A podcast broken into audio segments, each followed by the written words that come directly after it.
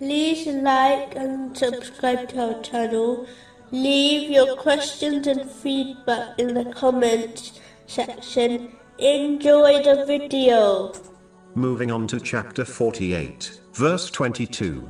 And if those Makkans who disbelieve had fought you, they would have turned their backs in flight.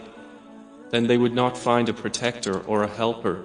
Striving in the cause of Allah, the Exalted, includes struggling against one's true enemies, namely, the outer devil, one's own inner devil, and misguided people. They will never stop fighting against them until they turn them away from the obedience of Allah, the Exalted. Therefore, a Muslim must never let their guard down and strive against them by gaining and acting on the teachings of Islam and avoid the places, things, and people who invite others towards the disobedience of Allah, the Exalted, and encourage their dependents to do the same. One cannot accompany moral people and expect to remain firmly guided on the teachings of Islam as one will adopt the characteristics of their companions, which has been confirmed in a narration found in Sunan Abu Dawood, number 4833. In fact, the one who fails to obey Allah, the Exalted, and instead obeys these enemies, without sincerely repenting,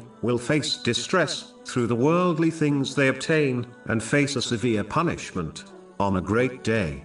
If Muslims desire to enter the sanctuary and refuge of Allah, the Exalted, in this world and the next, they must sincerely obey Him by fulfilling His commands, refraining from His prohibitions, and being patient with destiny, according to the traditions of the Holy Prophet Muhammad, peace and blessings be upon him. The same way a worldly king will not protect or honor the one who disobeys them, neither will Allah, the Exalted. Whoever fails in this duty will be a loser in both worlds, even if they obtain much worldly success, as this very success will eventually become a burden for them in both worlds. A Muslim must act on this divine attribute by safeguarding every trust they possess, such as their blessings, by using them according to the teachings of Islam. They should safeguard their actions and speech from the disobedience of Allah, the Exalted.